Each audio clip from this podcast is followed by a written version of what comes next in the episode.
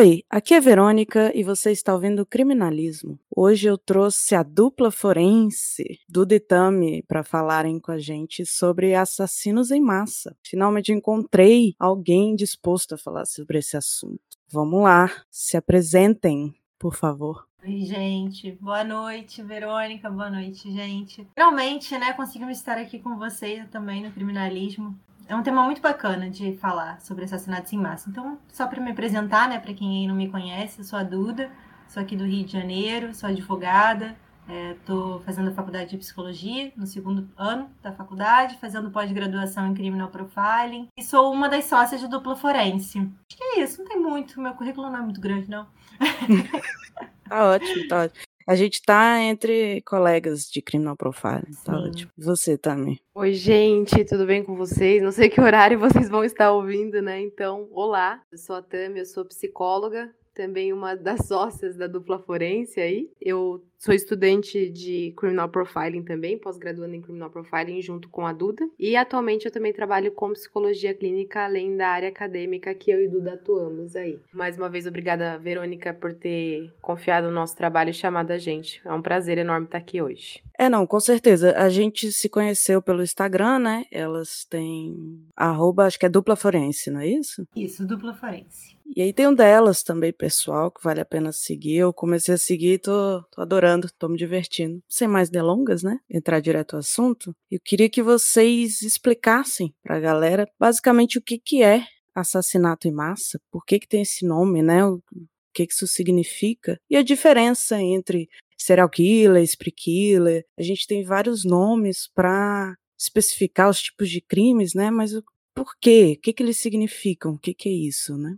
Bom, eu vou começar, Tami, se quiser me complementa depois. É, então vamos lá. Antigamente a gente tinha muito essa ideia de homicídios em massa, né? Homicídios múltiplos, como era chamado. A gente não tinha muito a divisão em serial killer, em spree killer, mass murder, não tinha muito isso. E aí a gente tem aqueles estudos, né, que todo mundo conhece, do Mindhunter, com Robert Wesley e o John Douglas, que eles começam a trazer o termo serial killer. E aí então, ali pelo final dos anos 70, início dos anos 80, começa a entender que talvez fizesse mais sentido fazer uma divisão divisão entre as categorias, né? Deixar bem, bem divididinhas as categorias, porque também isso facilita e ajuda na investigação criminal, né? As investigações, elas são dirigidas de acordo com cada tipo de homicídio, né? Existem algumas coisas de passo a passos mais é, voltados, direcionados para cada um dos tipos de homicídio. Então, ali a gente tem o Robert Ressler, por exemplo, como eu falei com vocês, do Mindhunter, que trouxe, o, cunhou o termo de serial killer. Naquela época, a gente entendia, né? Eles entendiam que o serial killer... A gente, tudo que a gente vai falar aqui é muito voltado para a teoria do FBI, tá? A gente utiliza geralmente mais o, a, o, a denominação, né, a definição que o FBI traz. Eu sei que existem diversas outras, nada é muito, tudo que eu vou falar aqui, nada é muito certinho. É, existem autores que vão concordar, outros que vão discordar, que vão trazer suas próprias definições. Mas o FBI, ele lá no final dos anos 70, ele trouxe a definição de que o serial killer, ele seria aquele que mataria pelo menos três vítimas com um período de resfriamento entre eles. Então, naquela época se entendia, por exemplo, que você não podia matar as três vítimas numa única ocasião né? Você precisava matar uma ou mais vítimas numa, num evento específico. Depois você tinha que voltar para sua vida normal, né? Por semanas, meses, anos, não tinha um espe tempo específico. Mas isso era chamado de período de resfriamento, né? É chamado de período de resfriamento, que é esse período em que você volta para sua vida normal, que é entre um crime e outro. Então, depois disso, você voltaria, cometeria mais um crime, é, uma ou mais vítimas naquela nova ocasião, e depois mais uma terceira vez. Isso sim consideraria um, um serial killer. Hoje em uhum. dia, já mudou um pouquinho, né? Esse esse conceito. Eu imagino que pouca gente sabe que o FBI fez essa atualização. Mas se eu não me engano, foi anos 2000, 2008. Já não me lembro mais. Eles tiveram uma conferência e mudaram de três vítimas para duas. Tá? Então, antigamente, se entendia que eram três vítimas e tinha que ser evento e local distinto. Com a segunda, agora com essa reforma do FBI, eles não têm mais essa questão de locais distintos, porque você pode cometer no mesmo local. Né? Os eventos é que tem que ser diferentes mesmo. Você tem que ter pelo menos dois eventos agora com mais duas ou mais vítimas para que seja considerado serial killer. E aí, isso tudo por quê? Pra gente poder entrar no mass murder, né? Que é o assassinato em massa. O assassinato em massa, que antigamente era entendido como qualquer tipo de assassinato múltiplo, hoje a gente tem um tipo específico, que é o de assassinato em massa, que o FBI entende que é quatro ou mais vítimas num único evento, num único local. Então a gente pensa muito quando pensa em homicídio em massa no, nos casos de terrorismo, é, dos massacres escolares, que é o que a gente mais estuda, né, quando fala de assassinato em massa. A gente tem, por exemplo, os casos que acontecem muito de tiroteios nos Estados Unidos, que uma pessoa entra com uma arma e atira num cinema, atira num supermercado.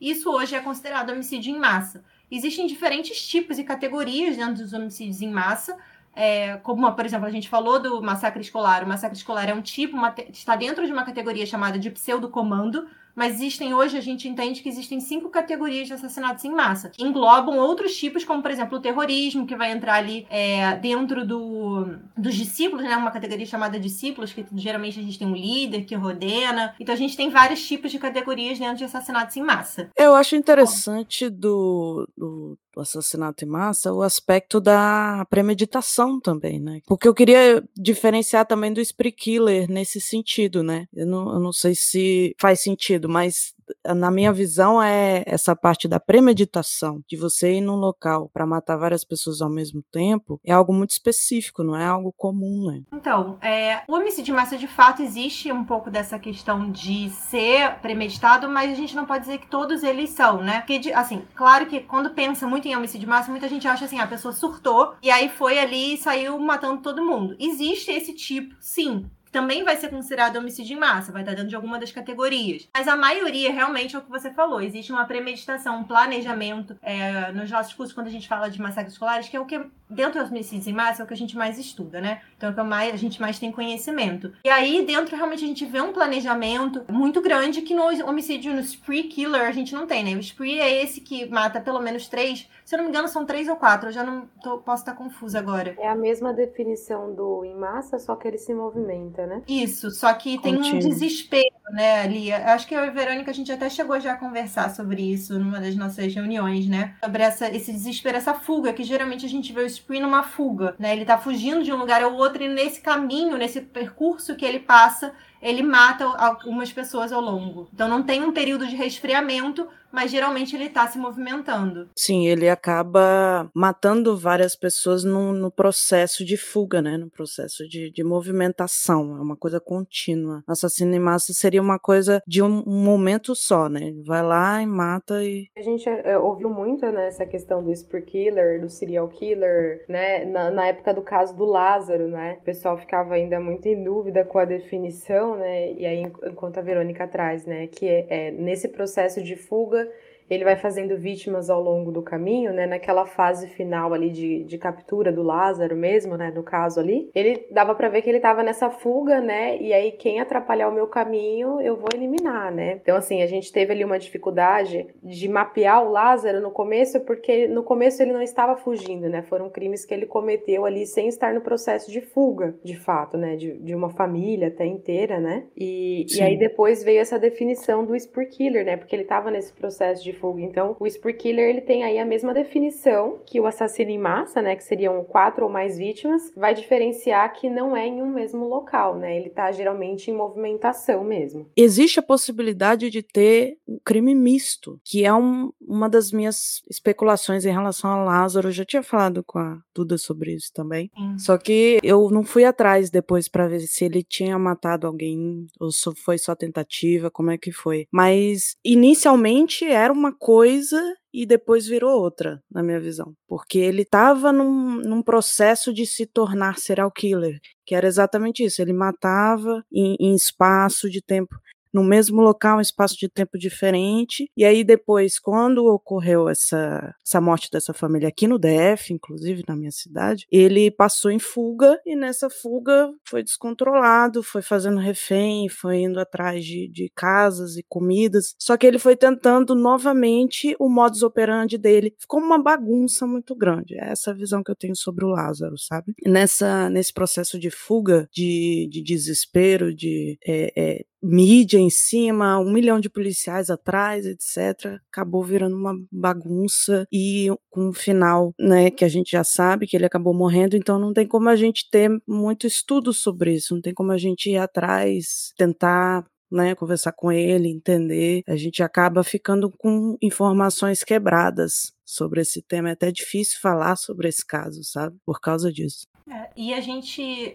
é, o que você acabou de falar, isso se enquadra muito quando a gente fala de assassinato em massa também. Porque a maioria deles não fica vivo para contar, para que a gente possa estudar. Então, a maioria, de fato, se mata no local, né? Então, a gente chama até de homicídio-suicídio. É, então, é difícil realmente a gente ter muitos estudos com base no, nos estudos do autor, porque ele realmente também não está vivo. Então, é um pouco de, disso que você acabou de falar do Lázaro. E a questão de crimes mistos é possível, como qualquer coisa, né? Imagina, pode ter um serial killer solto e num momento ele decide, pega e mata quatro pessoas num único momento. Aquilo ali é um homicídio em massa que ele cometeu naquele dia. Mas ele não deixou de ser um serial killer por todos os outros uh, casos que ele cometeu. Sim, sim, com certeza. Existe um diferencial. Isso não é tão incomum, não. O próprio, se eu não me engano, o Night Stalker, que é o Richard Ramirez. Uhum. Ele era considerado serial killer, mas ele teve momentos em que ele matou por necessidade, digamos assim, por circunstâncias, né? Não porque ele estava ali no processo, mas porque ele, ele se viu numa situação. Isso acontece com serial killers de vez em quando, né? Ele se vê numa situação que ele vai ter que matar alguém que está fora do, do modus operandi, está fora do padrão ali que ele está acostumado, né? A gente vê muito nítido isso também no caso do BTK, né? Ele começa começa matando uma família inteira, né? Ali os Otero, né? A família Otero, ele mata uma família inteirinha. E aí depois Sim. ele começa.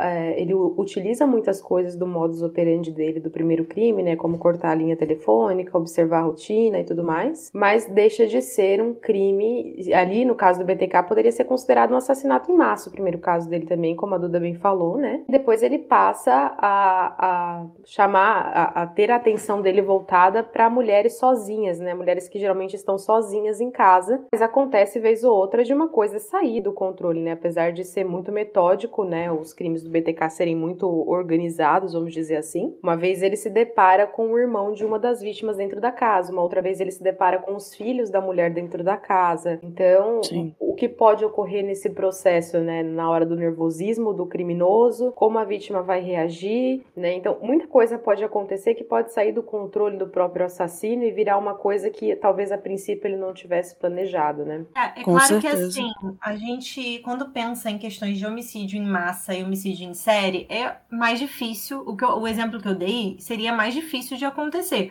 Primeiro porque quando a gente fala em homicídio em massa, a gente tem um perfil que também tá ali muito claro, que é um perfil diferente do homicídio em série. Né, a gente pega o serial killer, por exemplo, muitos deles motivados como o próprio BTK, como o próprio Night Stalker, por uma gratificação sexual. Né? A gente Sim. vê no caso de homicídio em massa que eles, na verdade, têm muitas questões de pressões externas da vida, é, questões culturais, sociais, raiva, problemas de personalidade, que estão ali no momento que ele precisa, de alguma forma, se vingar né, do mundo, muitos deles com esse sentimento de vingança. Então é um perfil muito diferente do homicídio em série. Por isso que a gente também não vai ver muito esse misto entre os dois. Mas que não que não seja é, impossível.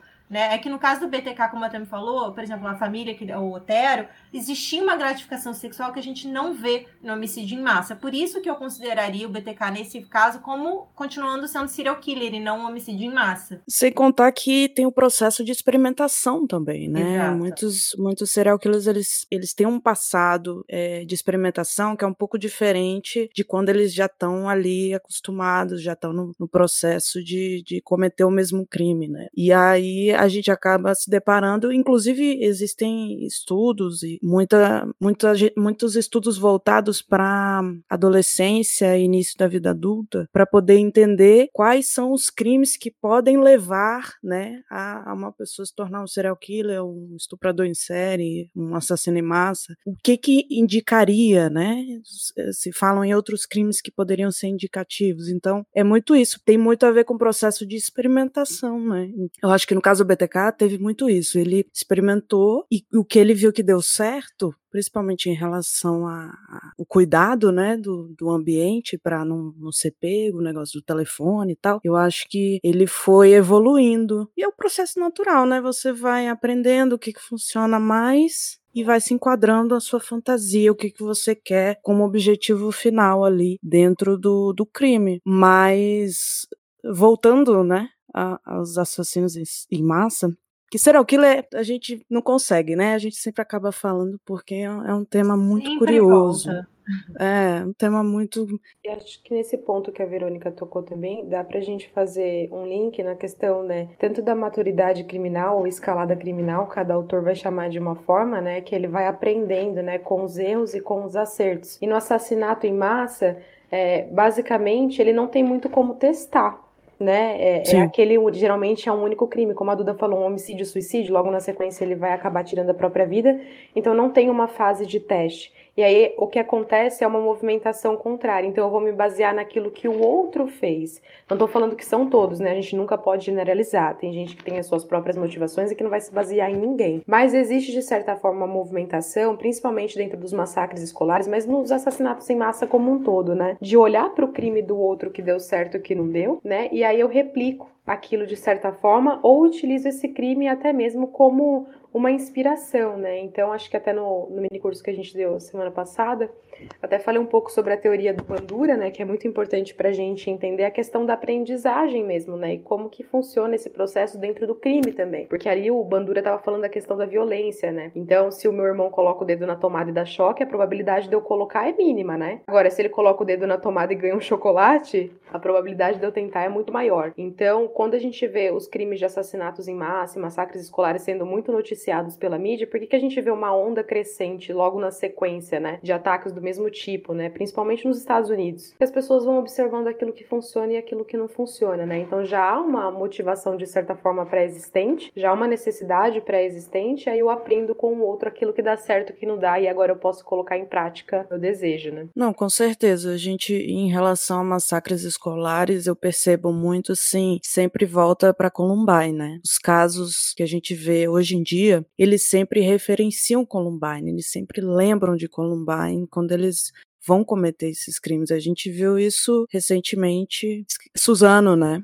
caso de Suzano. É, você falou do, do, da questão do Columbine, isso é, a gente sempre fala, né? Columbine é o caso Gênese, exatamente por isso porque ele foi o primeiro noticiado ao vivo, né? O primeiro massacre noticiado ao vivo, durante aquele momento mesmo, várias é, é, notícias passando, gente filmando, tanto que a gente tem muita gravação do aquele dia, né? Do fatídico dia. E a partir disso, ele acabou inspirando vários outros ao redor do mundo. Então, todos os casos, todos não, mas a maioria do que aconteceu em massacres escolares, eles se remetem a Columbine. Né? Ou agora, essa semana, sexta-feira, se eu não me engano, foi sexta agora que teve em Vitória, é uma tentativa. E o menino realmente entrou na escola e conseguiu ferir uma criança lá em Vitória de Espírito Santo, né? E ele estava vestindo uma capa preta. Não podemos afirmar 100% certeza que ele estava inspirado em Columbine? Não podemos, porque não conseguimos conversar com ele ainda. Ele está vivo, né? Então a, a, a, se espera que ele vá falar durante a investigação o que, que aconteceu.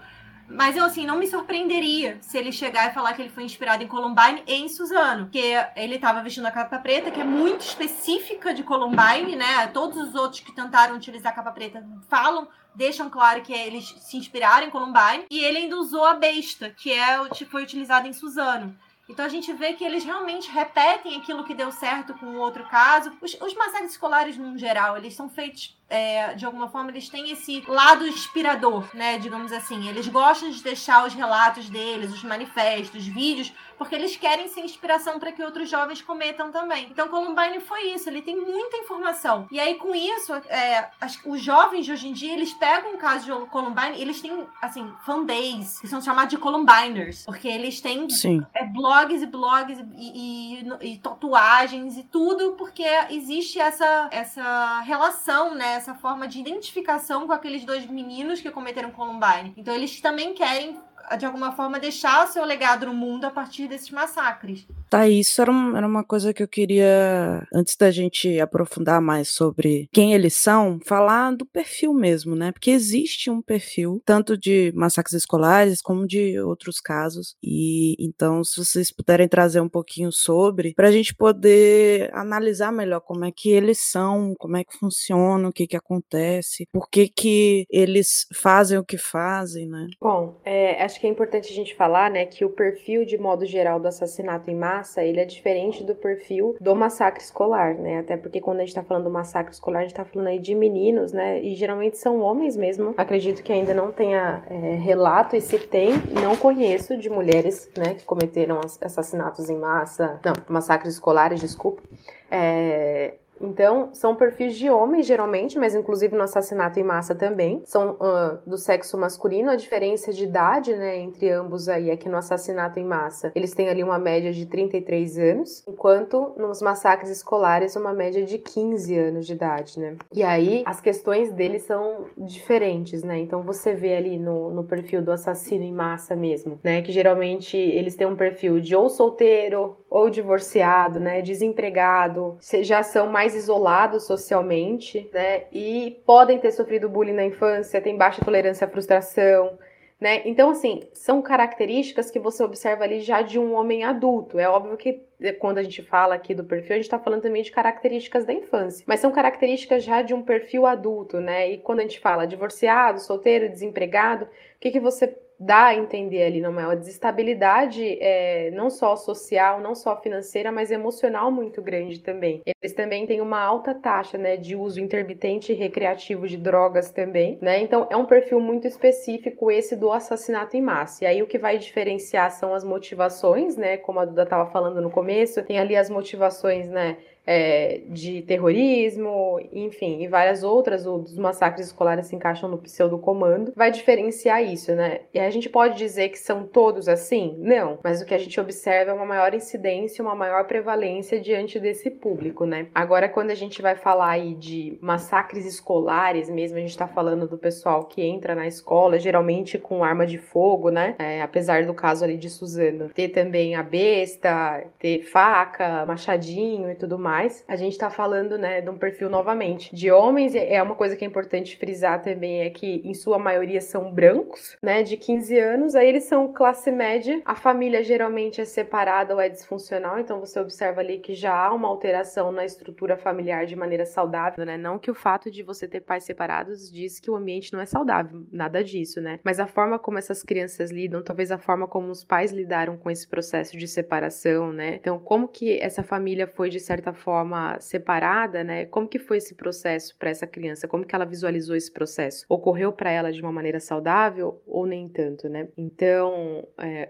geralmente aqui também no perfil dos massacres escolares a gente já vê um, uma galera mais com a autoestima muito baixa, socialmente rejeitado, né? Que é, é, o que eles pontuam muito, né? Inclusive nesses grupos de chan que chamam, eu não sei se é assim que fala, tá? É, que é na internet que eles ficam um incentivando o outro, você observa o que ali, né? O perfil desses meninos. São meninos que sofrem bullying geralmente na escola e que acabam se isolando socialmente. Ah, quer dizer que são todos? Não né? Mas geralmente eles possuem esse perfil, né, de isolamento social, são ditos entre aspas assim como pessoas estranhas, esquisitas, que não se encaixam no padrão social imposto. Eles vão ficando socialmente excluídos, né? E eles acabam se encontrando onde? Em grupos de colegas que passam pela mesma situação. E aí é um pouco daquela retroalimentação também desse sentimento de isolamento social, né? E aí, consequentemente, também tem uma dificuldade muito grande de interagir socialmente. Então é sempre bom a gente separar entre o perfil perfil do assassino em massa e o perfil do, do assassino dos massacres escolares, né? É, eu acho que uma coisa em comum entre eles é muito isolamento social, né? Muito esse processo de desconexão, né? Não tem um vínculo, não tem uma coisa forte, sempre tem esse, essa ideia de solidão e retaliação com alguma coisa, alguma coisa foi feita, alguma coisa tá errada, alguma, tem, alguma coisa tem que ser feita a respeito. E eu acho importante frisar também que, quando a gente analisa perfil de um criminoso específico, de um crime específico, a gente está analisando padrões padrões, né? Padrões de comportamento. Então a gente percebe a maioria dos, dos crimes, como eles são feitos e, e qual é o perfil da pessoa. Então a gente não está dizendo que isso significa que vai acontecer isso, que quem vai cometer o crime é essa pessoa dessa forma. Não, a gente está analisando padrões comportamentais para compreender como é que funciona. E querendo ou não, existe um perfil bem, sim, recorrente, né, desses crimes. Eu acho que tem a ver também com o lance de Columbine, né? As pessoas se identificam e isso vai pro bem, vai pro mal. Então, se, se a pessoa tá no mesmo processo que esses assassinos em massa aqui, que essas pessoas que cometem massacres escolares, querendo ou não, eles se identificam e eles vão usar a mesma roupa, eles vão usar o mesmo instrumento, eles vão querer o reconhecimento que essas pessoas têm. E isso vale para o assassino assassino que entrou numa boate na Turquia por um cara que é, massacrou uma galera lá na Noruega, né? Não sei se vocês conhecem 22 de julho, é um caso famosíssimo. Sim, esse, mas esse é envolvido com questões políticas, né? E, e ainda tem questões políticas. Vai sempre ter um, uma questão por trás, seja religiosa, seja política, seja. Tem os incels também, né? Que tem uma questão de relacionamento. Vai ter uma motivação. Eu, eu, pelo menos, eu vejo dessa forma. Todos os crimes que eu estudei de assassinos em massa sempre tinham uma motivação por trás. E é Sim. é óbvio que é uma motivação distorcida, mas sempre tem, né? Ah, quando a gente pega esses jovens nessa né, identificação com Columbine, é, tem realmente essa. É, é, a motivação deles é isso. Eles acham que eles podem se geralmente são jovens que sofreram bullying, né, que são já mais retraídos, que são vítimas de, é, da, das brincadeiras maldosas, né, de, de fato hoje chamado bullying, é, pelas outras crianças, e eles acham naquela, naquele grupo, né, de Columbiners, por exemplo, uma, pessoas que também passaram pela mesma situação. é o que você falou, pro bem e pro mal. Então tem muita gente ali dentro que jamais vai cometer nenhum massacre, mas que encontraram naqueles grupos pessoas que passaram pelas mesmas situações. Então ali dentro eles compartilham o que eles passaram, se fortalecem também de alguma forma, encontram pessoas que entendem, que brincam, que conversam, porque é, na vida na vida pessoal, né, na vida social deles é mais difícil, eles não conseguem ter esse contato é, pessoalmente com as outras pessoas, então virtualmente, pelo computador, pelos jogos, eles têm esse contato de forma mais fácil. Só que algumas pessoas acabam levando por esse caminho de que então a partir disso eles têm essa, esse direito de também se vingar. Então pessoas com questões né, biopsicossociais aí da vida deles que vão, então, até pode até falar melhor do que eu sobre isso, é que vão entender que eles podem levar aquilo ali para um outro nível. Então ao invés de só estar tá ali naquele grupo me identificando, eu vou pegar aquilo e vou também botar da mesma forma que Columbine, eu vou então agora pegar e vou cometer meu próprio massacre e deixar o meu legado para que outros jovens saibam que eles também podem se vingar da, daquela forma. Eles se identificam pro bem e pro mal. É, não é suficiente mais ficar nos grupos, conversar entre eles. Eles têm que colocar em prática de alguma forma, de algum jeito. É, tem a diferenciação, realmente. Massacres escolares, eu acho que é muito específico. Analisando a massacre de universidade, de escola e etc. É muito mais. Eu não sei se se eu tô certa, mas para mim é muito mais. O perfil ele é muito mais certo, assim. Ele é, é muito mais parecido.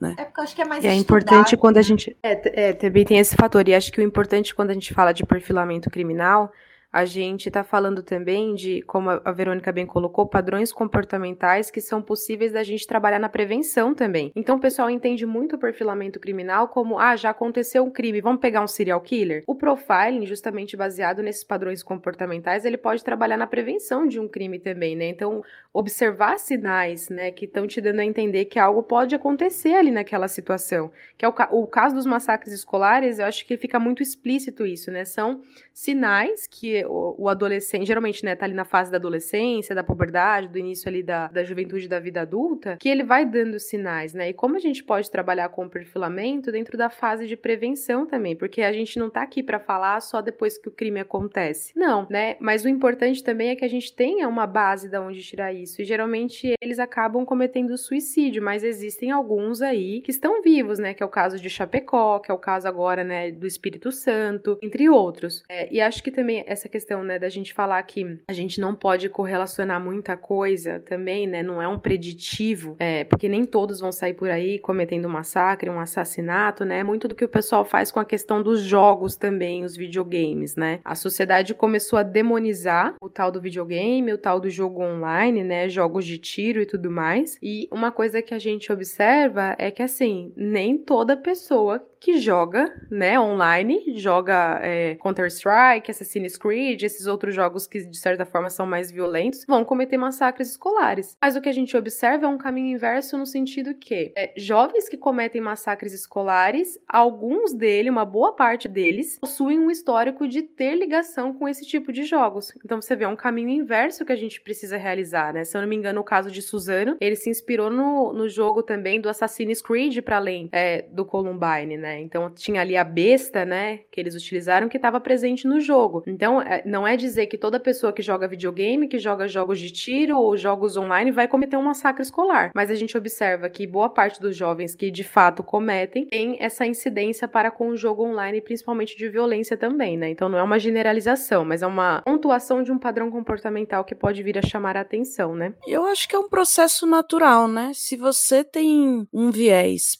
para violência, se você quer cometer uma violência, você vai buscar coisas violentas. Então você vai buscar jogos violentos, vai buscar músicas violentas, que existe pra caramba. Tem banda satanista aí para tudo quanto é lado, inclusive. Isso não quer dizer que quem ouve é satanista, não quer dizer que quem ouve vai cometer um crime, mas tem, tem música violenta, tem jogo violento, tem livro violento, tem série violenta.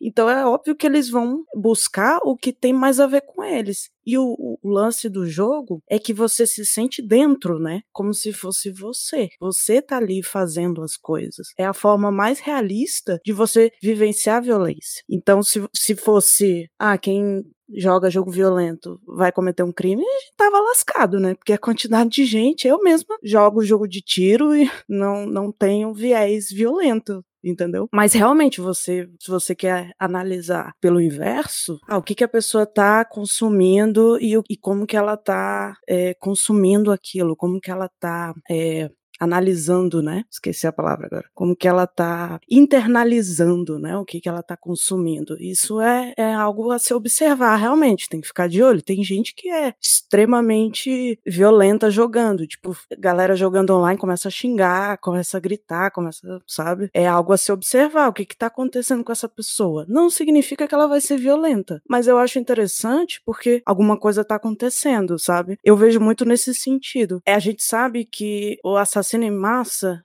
ele é um extremo, mas a quantidade de gente que sofre com bullying, que tem fica em isolamento social, que acaba se identificando com violência, acaba ficando bitolado da cabeça, sabe? De achar que as coisas são resolvidas de determinadas formas. Isso tudo pode ser trabalhado. Eu tenho uma visão assim também, de que dá pra gente observar e analisar e perceber as coisas é, tendo esse olhar, né? Primeiro, eu só queria fazer uma correção rápida, que até me falou Chapecó, mas acho que é saudades que você tava falando, né? De Santa Catarina. Isso, gente, saudades. Desculpa, é porque a nossa colega mora lá na Chapecó é a cidade do é, lado. Eu né? pensei nisso. Colega... Ai, perdão, pessoal, desculpa, é saudade. Não, desculpa. não, eu só queria deixar só o adendo, só pra corrigir. Não aqui. conheço esse caso de saudade. De saudades Ou aconteceu agora na pandemia, em 2020. 2021, na verdade, 2021. É, do Fabiano. Ele cometeu com uma katana, agora já não me lembro mais o nome do, da arma que ele usou. Ah, nossa senhora. Foi na creche, né? Foi, não foi massacre escolar, acabou sendo numa creche.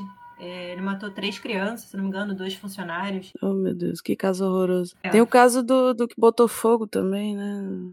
De Janaúna, Foi se numa, não me engano. É. E eu acho que, o que uma coisa que pesou muito para mim, assim, nesse um ano e pouco que eu tô junto com Duda, foi que enquanto a gente fazia lá, né, a publicação do, do mini curso, veio uma senhora comentar no, no post que a gente fez, daí, nossa, daí mexeu demais comigo. Veio uma senhora comentar num post, né, da, a gente tava fazendo a divulgação do mini curso e aí ela, ela fala que tá muito difícil para ela porque a netinha dela, né, eu não me lembro agora, mas se eu, eu não tô enganada, de quatro, três ou quatro anos de idade, foi uma das vítimas lá do caso de saudades, né? E ela falando que tava tentando se reerguer ao mesmo tempo que tentava passar força pro filho e pra nora. Então, bem pesado mesmo. É, e nesse, nesse caso, ela chegou e elogiou o curso e era o que vocês estavam falando agora, né? Essa questão da prevenção que os cursos, que os profissionais do profiling também se utilizem para prevenção mesmo, para que mo mostrar para as outras pessoas quais são os sinais de alerta que a gente tem que estar tá de olho. Porque é o que vocês falaram, tudo bem, jogar jogos, jogos violentos não é o problema. Muita gente joga, muita gente vai passar aí, adora esses jogos violentos, porque é no momento em que ele tem ali para expressar a sua parte agressiva da vida. Todo mundo tem. Assim, tem um momento que a gente quer desestressar e que gente que vai gostar de jogar esses jogos mais violentos. O problema não é esse, é um conjunto de fatores, um conjunto de personalidade, comportamentos que essa pessoa tem no dia a dia. Então, o isolamento social, a somado a esses jogos violentos, a forma como ele se veste, como ele ouve as músicas, mas não só isso, o fascínio pelas armas de fogo que ele vai ter, a forma como ele vai estudar caso a caso é, é essas, esse fascínio mesmo pelos próprios massacres escolares que eles deixam, eles falam isso para os colegas. Eles escrevem nos cadernos, nesse caso recente agora, é, o de Goiás, não, não sei se é bem recente, mas o de Goiás, né, Colégio de Goiás, ele escrevia no caderno dele o símbolo lá do nazismo e ele gostava de falar para as pessoas do massacre, desses massacres. Assim, eles têm todo um comportamento que deixa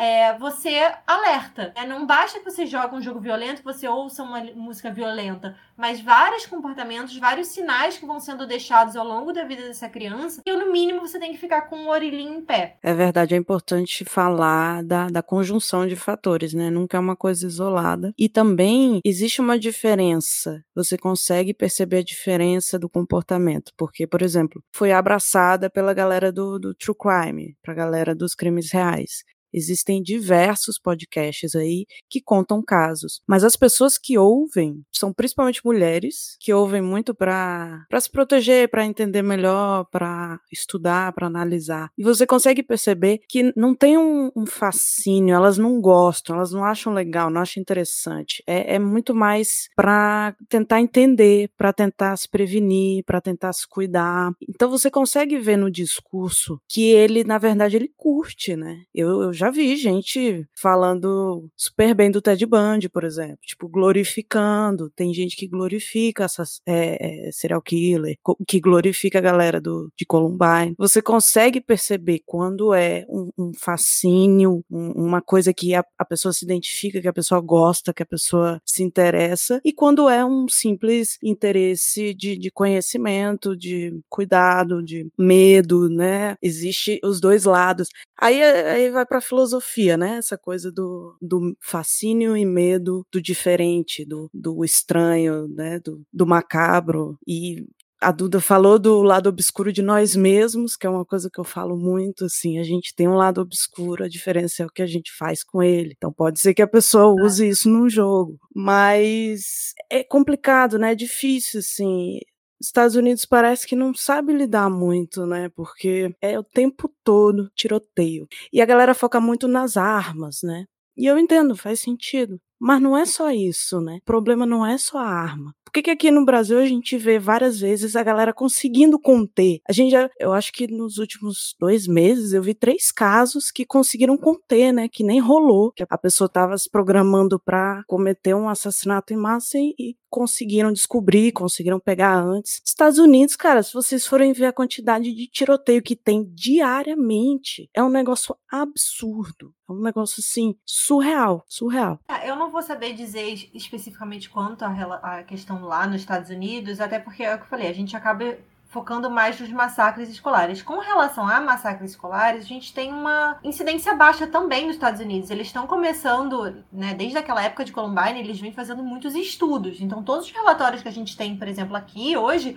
são, são, são com base naqueles que o FBI trouxe. Então, eles têm bastante estudo, bastante coisa, muita prevenção né, todas as escolas, as universidades, não sei se todas, mas muitas delas já fazem até. Sabe aquele que você faz na escola de incêndio? Eles uhum. têm esse tipo de prevenção para tiroteios também, em universidades e escolas. Então, assim, Com eles já, já têm uma forma de prevenção muito grande. De qualquer forma, o que acontece? Quando um tiroteio acontece desse, acaba tendo uma proporção muito grande, porque geralmente são muitas vítimas, é assustador mesmo, você fica com medo, são crianças. Então tem um lado também emocional que vai da mídia, né, dessa divulgação da mídia muito grande em cima desses massacres, que faz com que pareça que acontece toda hora. É um fenômeno que acontece, principalmente tentativas, né, muitas tentativas, mas é, eu não sei até que ponto os massacres escolares ainda hoje em dia aumentaram ou diminuíram nos Estados Unidos, por exemplo eu tenho a impressão de que não houve um aumento. Né? Eu acho, na verdade, que não sei, não saberia dizer se houve uma diminuição, mas em questões de massacres escolares, eu vejo que é uma. não é um fenômeno tão grande assim. Eu vejo realmente tiroteios em supermercado, aconteceu um agora há pouco, né? Então tem muito tiroteio por outras razões. Mas em questões de massacres escolares, não é tanto assim. Porque a proporção é, não, é muito eu, grande. Eu tava falando no geral mesmo, hum. porque eu, eu, sigo um. Eu não vou saber qual é o, o perfil, mas eu sigo um perfil no Twitter que ele fala, ele conta todos os dias quantos tiroteios tiveram nos Estados Unidos é um número assim absurdo.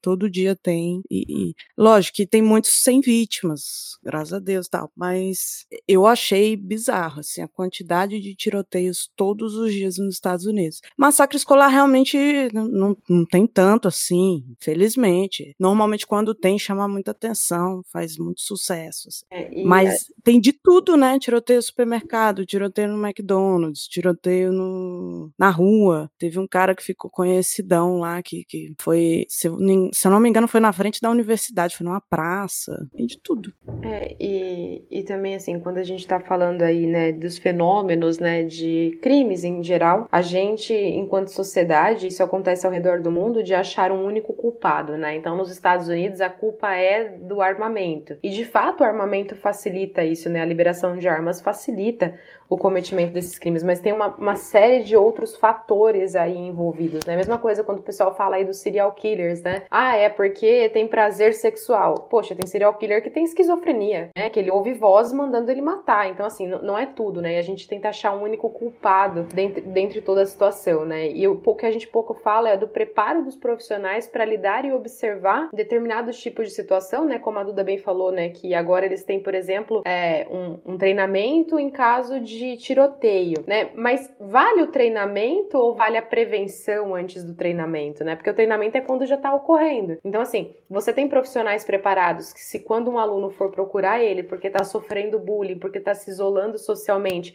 ele vai se atentar aos sinais, ele vai acolher esse jovem, ele vai sentar com os pais, vai orientar. Você tem essa preparação dos profissionais? Porque no Brasil é certo que não tem, né? Então, como que um aluno vai procurar um professor, uma coordenação, uma diretora e falar: Ó, oh, tô me zoando de tal coisa? Coisa, né? Que, que no Brasil acontece muito, né? Por ser gordo, por ter características mais afeminadas, já começa, né? Então, os xingamentos, ou qualquer outra coisa do tipo, né? E aí você vai procurar a direção, eles vão falar assim: ah, isso aí é brincadeira de criança, você não sabe lidar com essas coisas, né? Não vai acolher essa criança, não vai buscar repassar isso para os pais, os pais também não sabem observar esses comportamentos dentro de casa, então o que a gente tem feito para observar esses sinais? Porque eu acredito que todo mundo aqui concorda que a prevenção é muito melhor do que a intervenção, né? Então, assim, adianta a gente ficar fazendo treinamento para como lidar com o tiroteio se a gente não lida como não ocorrer um tiroteio. Né? Então, existem muitas coisas aí que falta preparo, falta investimento e a gente pouco fala sobre isso também, né? Fora as outras questões de ordem psicológica, né? Quem tem acesso à psicoterapia no Brasil hoje? Uma classe mínima de pessoas. Enquanto a gente observa aí que no caso, né, dos assassinatos em massa e dos massacres escolares tem uma prevalência muito grande de alguns tipos de transtorno. Quem tá olhando para isso? Quem tá olhando para os sinais que esse jovem, que esse adolescente tem dado, né? Então, a gente fala muito de intervenção e pouco de prevenção. Isso me preocupa muito. Isso Com é, certeza. Isso é até importante, porque quando aconteceu aquele, assim, algumas semanas atrás, aquele vazamento, né, de um menino, a gente diz menino, mas eu não sei nem quem é o autor do, da porta da Mackenzie, do Colégio Mackenzie, que escreveu que haveria um massacre na semana que vem, se preparem. É, a gente viu Sim. um comentário de pessoas assim, ah, quem quer não avisa, vai lá e faz, né? E assim, isso a gente precisa tirar essa ideia de que quem quer não avisa vai lá e faz, porque eles avisam e avisam muito. Né? Então eles têm muitos sinais desde cedo que eles vão dando ali para as pessoas. Então, se você não tem profissionais capacitados para entender esses sinais de alerta, é isso, as coisas vão ter que ser na intervenção e não na prevenção. Então, que a gente consiga fazer cursos de capacitação para os profissionais, tanto da educação, quanto da área saúde, quanto da segurança pública. Porque um jovem que chega nessa hora de ameaçar, é, gritar para o colégio inteiro, porque muitos deles, é, alguns deles subiam em cima da, da cafeteria, por exemplo, e gritavam: vocês todos vão morrer amanhã. Se ninguém leva isso a sério e ele de fato comete, aí lembra que no dia anterior ele gritou. Mas por que não no dia que gritou, chega, puxa pro canto e entende quem é essa pessoa, o que está acontecendo, como é que é o perfil dela no dia a dia na escola, como estão as notas dela, quais são os trabalhos que ela, come, que ela, que ela escreveu durante a escola. Porque isso que você falou, Verônica, dessa questão do fascínio, isso a gente vê muito nesses jovens. Porque assim, a gente tem essa curiosidade com o true crime, né? Estamos nós três aqui falando sobre isso nesse momento. Então a curiosidade ela existe.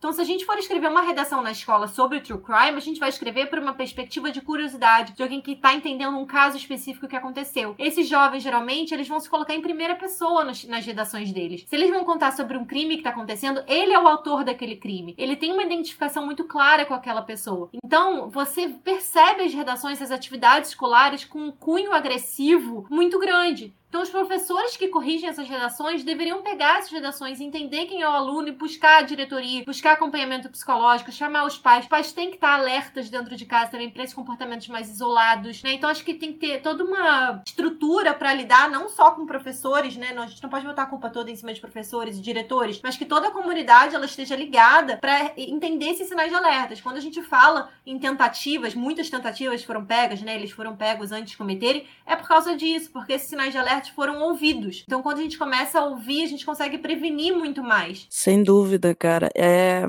É importante a gente lembrar que são seres humanos, né? Porque sempre vem aquela história de que são monstros, são pessoas más, são pessoas terríveis. São seres humanos, cara. São pessoas que poderiam ter sido ajudadas, que poderiam ter suas questões resolvidas poderiam ter evitado toda essa violência, todo esse, sabe, tanto deles quanto de outras pessoas. O fato deles suicidarem tem muito significado, sabe? Eles não conseguem mais se ver. Eles têm esse processo de catarse e depois morrem porque eles não, não têm mais perspectiva, sabe? Isso me lembra muito o livro é, O Acerto de Contas de uma Mãe, né? Que é da mãe de um dos meninos de Columbine. Agora eu esqueci o nome do. do... Eu acho que Quem foi que do Eric. Não tenho certeza, eu nunca li esse livro, sabia? Eu li só o livro de Columbine, mas eu nunca li o da mãe. Eu acho, se eu não me engano, deve ser o do Eric, porque algum deles, eu sempre confundo qual pai. Tem dois pais que nunca falaram sobre o tema e, e os dois outros pais que sempre estavam dando entrevistas, mas eu sempre confundo. Eu acho que é o do Eric. Cara, eu vou, eu vou ter que descobrir, não tem como não falar certo quem é quem. Porque porque um, que é o, o filho da, da, da, senhora, que agora eu também esqueci o nome, peraí. Su, Su Klebold. Ela. Então é o do Dylan. É a Dylan, isso. isso pronto, a mãe do Dylan. Dylan. Graças, tem que falar, não, não tem como. Porque o Eric e o Dylan eram muito diferentes. E ela deixa isso bem claro no livro dela, né? Eu, eu imagino que ela puxa uma sardinha pro filho dela. Mas é um livro espetacular, assim. Vale muito a pena ler. Ela tem um, um jeito de escrever, assim. É, é um espetáculo, porque é uma mãe falando do filho e ela consegue fazer uma racionalização, sabe? Ela consegue racionalizar e contar a história dele, a história do acontecido, como é que foi para ela e para a família dela, né? Porque eles eram vilões, então a família dela sofreu retaliações, né? A galera culpa e etc. Então é um ponto de vista interessantíssimo, importantíssimo, principalmente para quem estuda sobre esse assunto. Então eu recomendo demais. Eu quero muito ler. Eu, assim, eu, eu tenho. Eu já ia falar fascínio, oh meu Deus. eu tenho muita curiosidade com o caso, principalmente Columbine, por causa disso, né? Porque ele é de fato o caso Gênese. Então, assim, a gente consegue ver todos os outros a partir de Columbine. Então, é um caso que eu gosto bastante de estudar. E eu tô para ler o caso dessa mãe. O que você falou das famílias é muito, é muito real, né? Como botam a culpa em cima da família por conta do, do que aconteceu com o filho. Então, a gente sempre me lembra aquele filme do Precisamos Falar sobre Kevin, é que não tem nada a ver ver com. Na verdade, não tem nada a ver com massacre, não. Ele cometeu, né? Inclusive. É o próprio Sim. dele. Então tem isso. Ele deixou só a mãe viva para que ela sofresse as consequências. Então ela sofre diariamente retaliação de todos os vizinhos, como se a culpa fosse dela por ele ter cometido aquele massacre. Sim, ela, ela teve uma, uma resiliência, um, um processo de para lidar com a situação e hoje falar sobre isso. Né? Ela faz TED Talk, ela, ela faz palestra e tal. E ela fala de um processo de depressão do Dylan, né? Então, você não tem o um ponto de vista dele, você não, não sabe exatamente o que passou na cabeça dele, mas tem diário, tem os relatos dela, do comportamento dele e tal, e você consegue consegue perceber que realmente a galera não percebia, não estava muito claro. Ele não demonstrava ser uma pessoa violenta. E aí ela dá a entender que ele tem é, influência do Eric, né, para desenvolver esse lado, porque o Eric era muito mais frio, violento e tal. Mas você percebe que ele demonstrava um sofrimento demonstrava isolamento, demonstrava uma dificuldade, ele estava passando por alguma coisa, né? E isso vai muito de encontro com o que a gente sempre fala nos cursos, né? O que, que a gente observa muito da questão dos massacres escolares, né? Geralmente, quando ele acontece em dupla, como é o caso de Columbine, como é o caso de Suzano, né? Você sempre vê ali um indivíduo que é mais dominante e um indivíduo que é mais submisso, né? A Duda gosta quando eu falo dessa parte, então eu vou falar. E aí a gente observa muito ali no caso de Columbine, né? Que o Eric, ele era muito mais dominante do que o Dylan, né? E as características deles, né, são diferentes. Então, quando a gente vai pontuar essa diferenciação da dupla, você vê um indivíduo, né, que é o dominante ali com uma coisa muito mais narcisista, um comportamento muito mais egóico, enquanto você vê o indivíduo que é mais submisso àquele processo, um indivíduo extremamente isolado socialmente, extremamente não aceito de maneira social, que dá indicativos de sinais assim, não, não tô dizendo depressão em fato, né, o transtorno depressivo, mas indicativos de sintomas depressivos mesmo, né? E, então ali você observa muito claramente, assim como acontece no caso de Suzana também. O Guilherme claramente ali era o sujeito dominante e ele era até mais novo, né, de idade do que o Luiz Sim. Henrique. Né? E, e, o Luiz Henrique ele tem as mesmas características aí, não posso dizer 100% iguais, é lógico que não, cada um com suas características é, distintas, né? Mas de certa forma muito parecidas com as características do Dylan, né? Ou do Luiz Henrique. Então, uhum. o, o, e o Eric com características muito parecidas com a do Guilherme. Então, você observa muito essa movimentação de um sujeito dominante e um sujeito, entre aspas, dominado, mas que quer participar daquela situação para se sentir incluído em algum lugar, né? Ou incluso em algum lugar. Para sentir que de alguma forma ele é aceito, para sentir que ele vai ter o marco dele, apesar de ninguém nunca ter olhado para ele até então. E aí é quando o sujeito dominante utiliza-se dessas vulnerabilidades também para convencer convencê-lo a praticar o ato. Não estou dizendo que é 100% das vezes e não estou dizendo que o outro também não tenha intenção, mas você observa muito essa movimentação mesmo. É um processo que funciona na dupla, né? Dentro da dupla. E aí, isso aí acontece em vários tipos de crime, né? Quando tem esse esquema da dupla que você falou. Mas eu queria, já que vocês não tocaram nesse assunto, eu queria que vocês me falassem o que vocês acham de realengo, porque é bem específico também, não é, não é o mesmo, não é um perfil tão então, assim, tem a ver, mas eles dão a entender que ele tinha algum transtorno. Agora eu não vou saber dizer qual. É, o caso do Wellington, né? A princípio eles começaram a falar, né?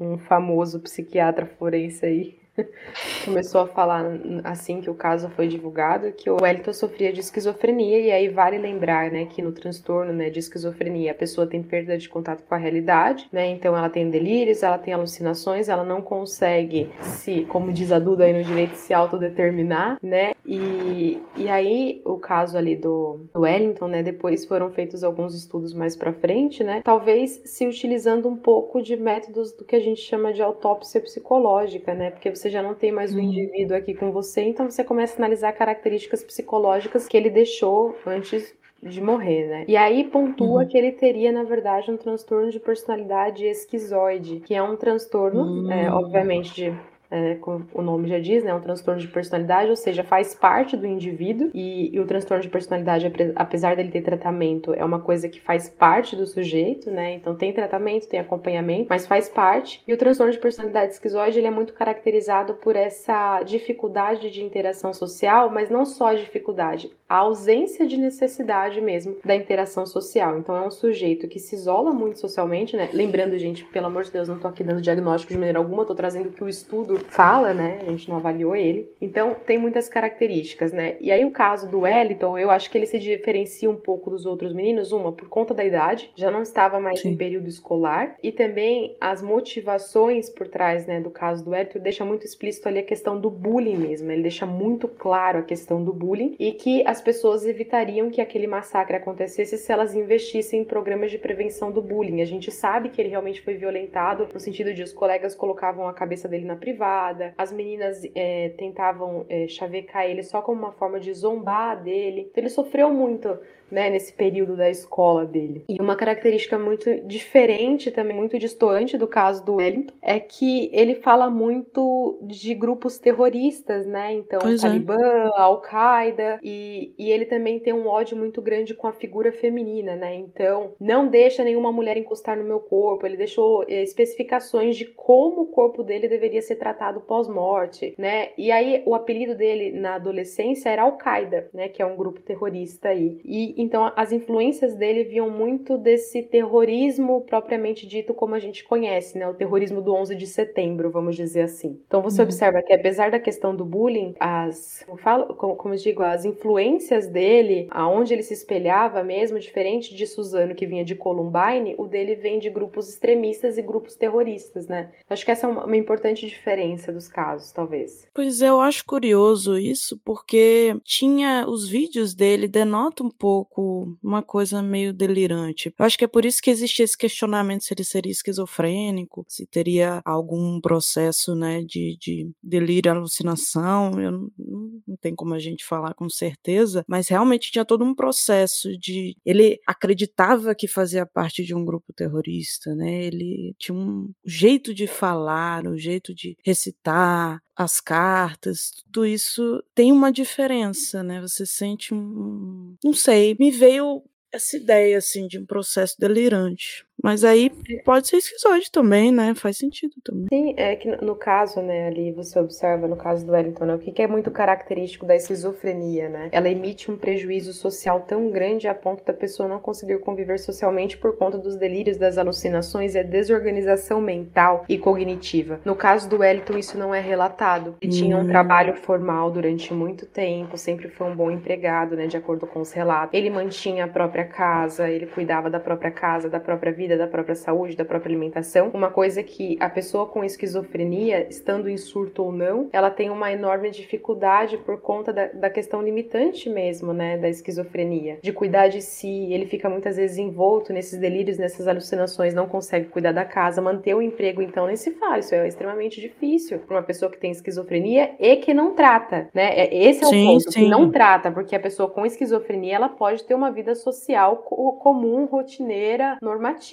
sem problema algum. A diferença é o tratamento, né? E no caso do Wellington, ele não tinha esses prejuízos que indicariam um delírio, uma alucinação ou algum tipo de transtorno desse tipo. E é por isso que uh, uh, os estudos o encaixam mais no transtorno de personalidade esquizoide mesmo. É, pode ser que a minha visão de delírio tenha mais a ver com radicalismo, né? Ele era uma pessoa extremamente radical, extremamente bitolada, e as crenças dele eram muito fortes, né? E aí você ouve ouve de um outro ponto de vista e você acha que parece que ele tá viajando, mas não, né? Provavelmente ele realmente acreditava nas coisas que ele falava, para ele fazia assim, sentido, né? Tinha uma organização de pensamento muito grande ali, porque no, próprio manifesto que ele deixa, né, escrito, ele fala da, assim: deixei um lençol para ser coberto, meu corpo deve ser coberto com tal lençol que está em tal lugar, por tais mãos. Então, assim, de alguma forma existia esse, essa organização muito clara, tanto do planejamento, né, que a Tami, claro, vai falar muito melhor sobre isso,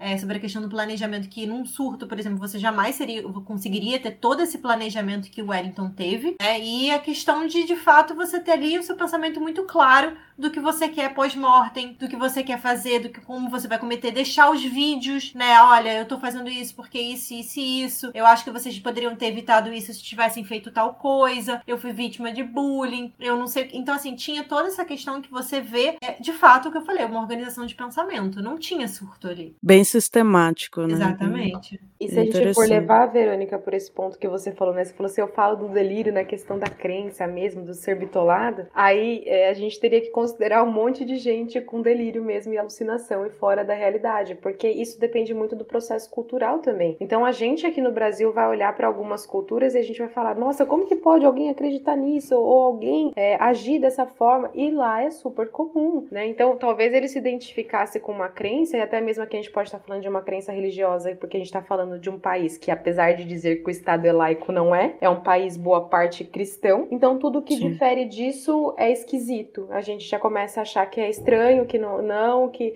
Então, assim, a fala dele, né, como a Duda bem falou, tem uma organização de pensamento muito grande, mas talvez essa coisa do parecer esquisito é porque a gente não está acostumado com a identificação de pessoas com religiões de origem do Oriente Médio, por exemplo. Então, é, é, acho que talvez a gente possa adentrar um pouco mais nessa questão mesmo. É, mas é, tem um radicalismo, né? Porque mesmo a questão religiosa, tudo bem, mas essa coisa da mulher, entende? Tem um lado muito extremista que, independente da, da religião, da crença, etc., ele é muito extremo, né? Como o nome mesmo diz. Quando tem um extremo, eu me incomodo eu acho estranho, sabe? Então, acho que é muito mais ligado a isso, até porque eu gosto de outras religiões, de estudar bastante e tal.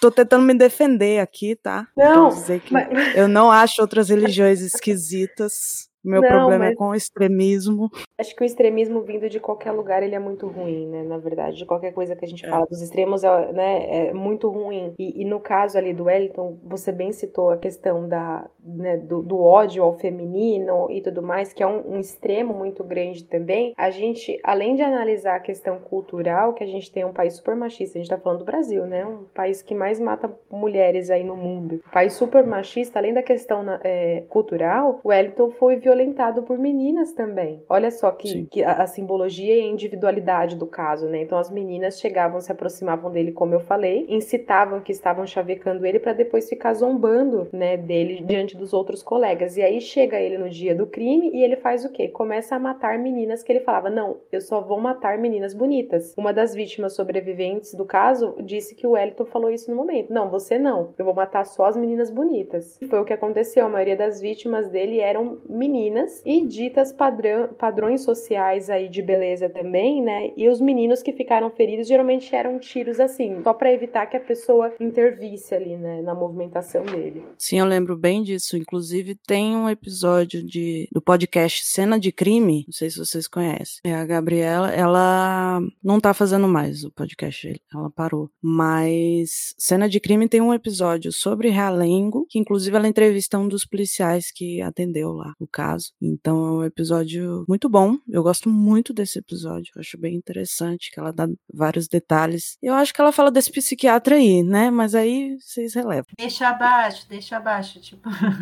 É, deixa abaixo. Mas é muito bom, é muito, assim, a parte de, de- da explicação, de, do, do início ao final, né, de tudo que acontece em entrevista com o policial, vale a pena, pra gente entender um pouquinho, né, como é que é a história do Wellington, de tudo que aconteceu nesse processo, das vítimas, ela fala bastante das vítimas. Ah, Isso é uma coisa muito importante também, né? Acho que foi a Duda que comentou comigo esses dias, né? O quanto a gente, entre aspas, dá um palco sensacionalista para esse tipo de crime e o quanto a gente fala das vítimas. O que vocês conhecem das vítimas? O que vocês ouviram na mídia sobre as vítimas? Não é nada comparado ao, ao fenômeno do massacre, do menino que cometeu o massacre, do rapaz que cometeu o massacre, né? Isso é muito importante. Que visibilidade a gente tá dando para as vítimas desse fenômeno também, né? Acredito que quase nenhuma, né? É, muito pouco, sim. Muito pouco se fala, muito pouco se lembra, e é óbvio que a gente tem que estudar e analisar os criminosos para poder entendê-los, para poder evitar, para poder combater, etc. Mas lembrar das vítimas é sempre importante, né? Porque não só as vítimas, mas seus familiares, é muito sofrimento, é muito, muito É. triste. Tem um documentário Tiros em Columbine, Uhum.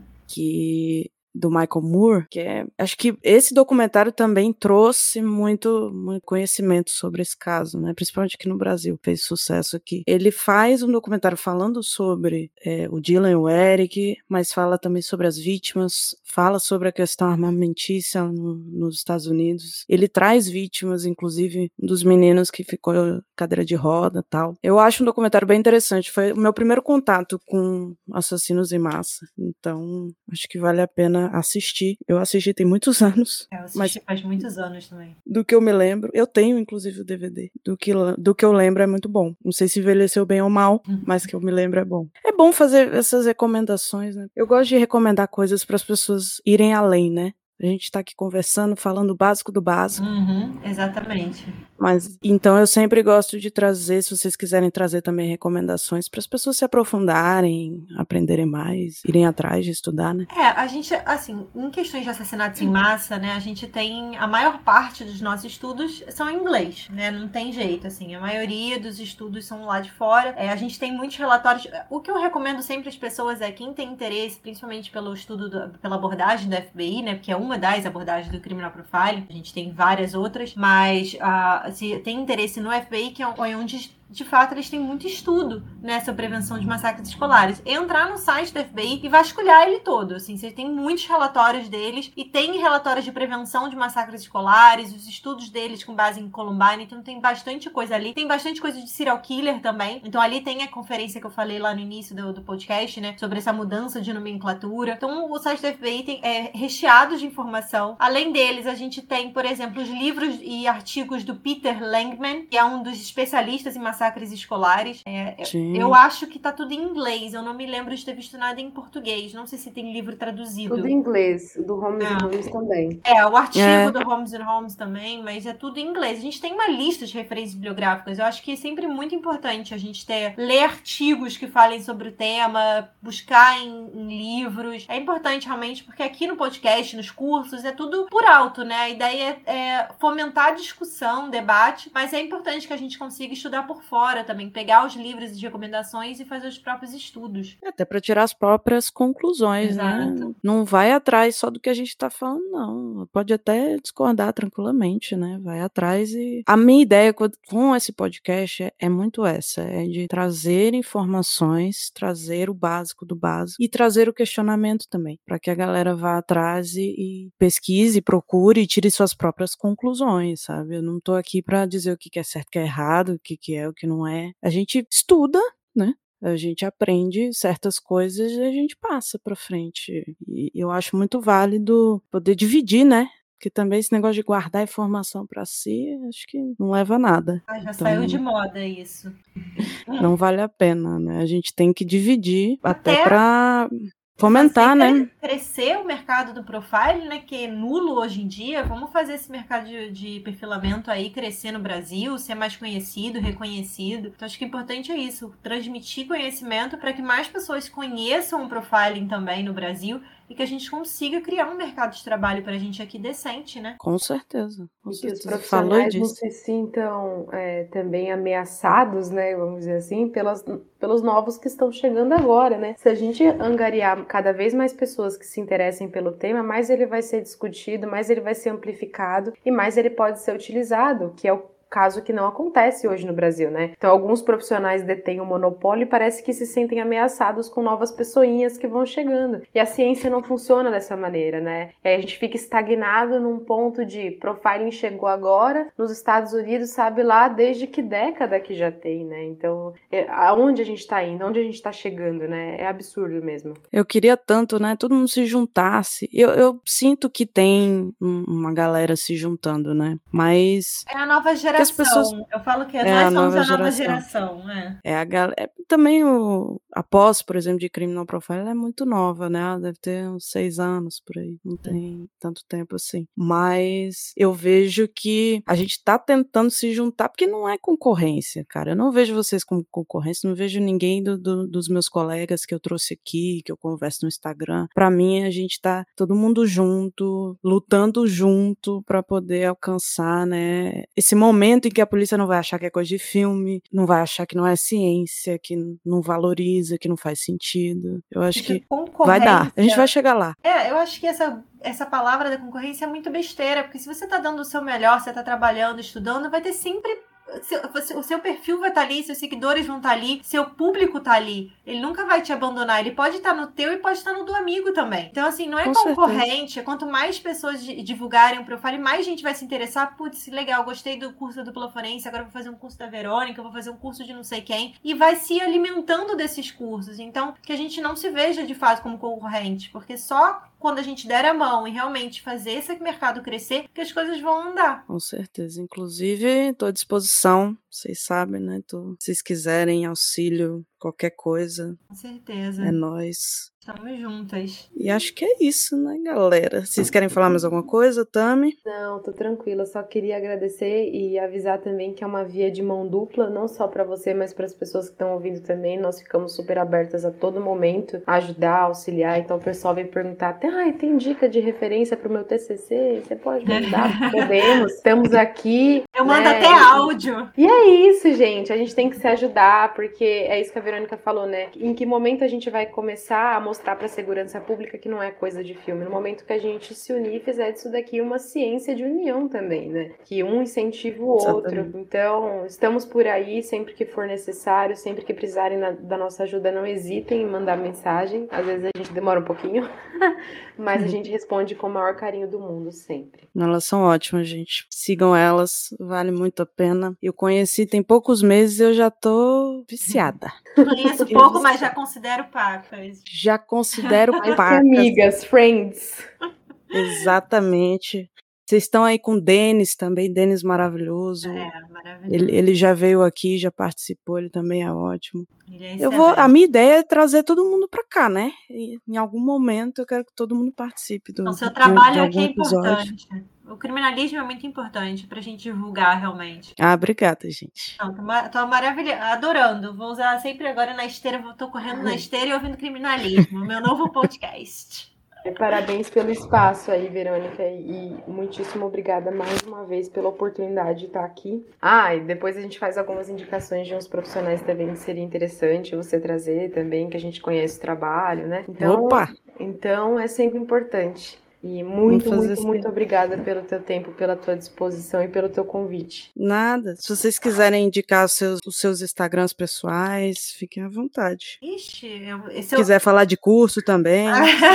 Não, os cursos a gente tem feito todo, todo mês, a gente dá um curso agora, né? Então, a gente tá para dar agora violência doméstica em setembro. É, serial Killers, a gente vai repetir o curso que a gente deu ano passado, a gente vai fazer agora em outubro. É, então, tem só para acompanharem realmente a gente pelo Instagram que a gente está sempre divulgando. A ideia agora é trazer, fazer mais, mais cursos, né, todo mês, para que a gente tenha é, bastante tema, bastante coisa para trabalhar. Não sei se você uhum. também quer falar alguma coisa. Não, é só isso mesmo, porque eu acho que lá pelo Instagram dá para acompanhar tanto o da Duda profissional, quanto o meu profissional, quanto, quanto do dupla, né? Então tá tudo lá, assim, o que vocês precisarem, o que for necessário, tanto de solicitar ajuda quando, é, ah, eu quero ver um mini curso ou alguma coisa assim, a gente tá sempre por lá. Isso.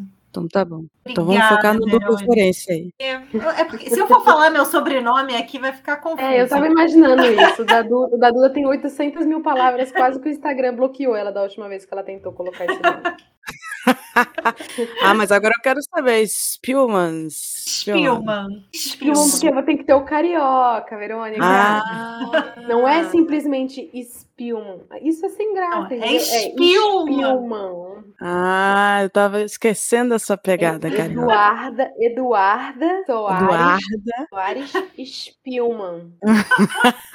que maravilha. Carioca, né, velho? Carioca. Mas é isso, gente. Muito obrigada. Obrigada a você, Verônica. Foi um prazer. Obrigada. Olha que eu posso chamar vocês de novo, hein? E estaremos aqui. então é isso, gente. Até mais. Obrigada, meninas. Boa noite. Até mais. Boa noite. Valeu, pessoal. Tchau, tchau.